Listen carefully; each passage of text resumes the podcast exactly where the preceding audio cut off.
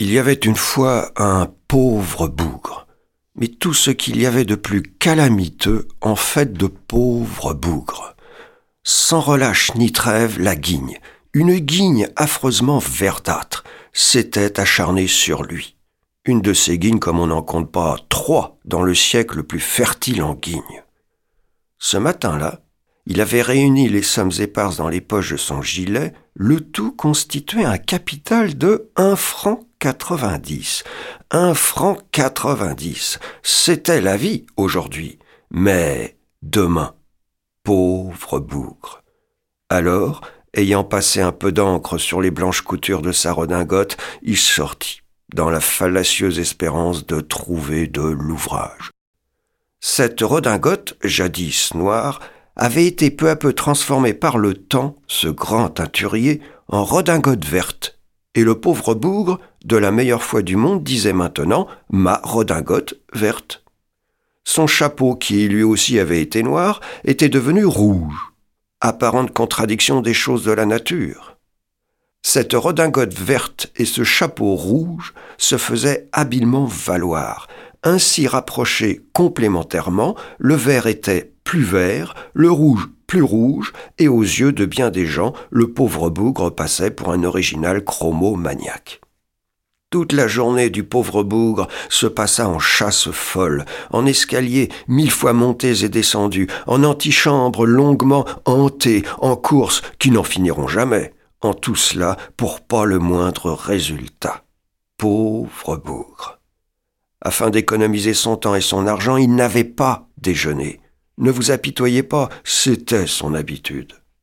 Sur les six heures, n'en pouvant plus, le pauvre bougre s'affala devant un guéridon de mastroquet des boulevards extérieurs, un bon caboulot qu'il connaissait bien, où pour quatre sous on a la meilleure absinthe du quartier. Pour quatre sous, pouvoir se coller un peu de paradis dans la peau. Oh joie pour les pauvres bougres. Le nôtre avait à peine trempé ses lèvres dans le béatifiant liquide qu'un étranger vint s'asseoir à la table voisine. Le nouveau venu, d'une beauté surhumaine, contemplait avec une bienveillance infinie le pauvre bougre en train d'engourdir sa peine à petites gorgées. Tu ne parais pas heureux, pauvre bougre? fit l'étranger d'une voix si douce qu'elle semblait une musique d'ange. Oh non, pas d'état. Tu me plais beaucoup, pauvre bougre, et je veux faire ta félicité. Je suis un bon génie. Parle. Que te faut-il pour être parfaitement heureux? Oh, je ne souhaiterais qu'une chose, bon génie, c'est d'être assuré d'avoir cent sous par jour jusqu'à la fin de mon existence. Tu n'es vraiment pas exigeant, pauvre bougre. Aussi ton souhait va-t-il être immédiatement exaucé Être assuré de cent sous par jour. Le pauvre bougre rayonnait. Le bon génie continua. Seulement, comme j'ai autre chose à faire que de t'apporter tes cent sous tous les matins, et que je connais le compte exact de ton existence, je vais te donner tout ça en bloc.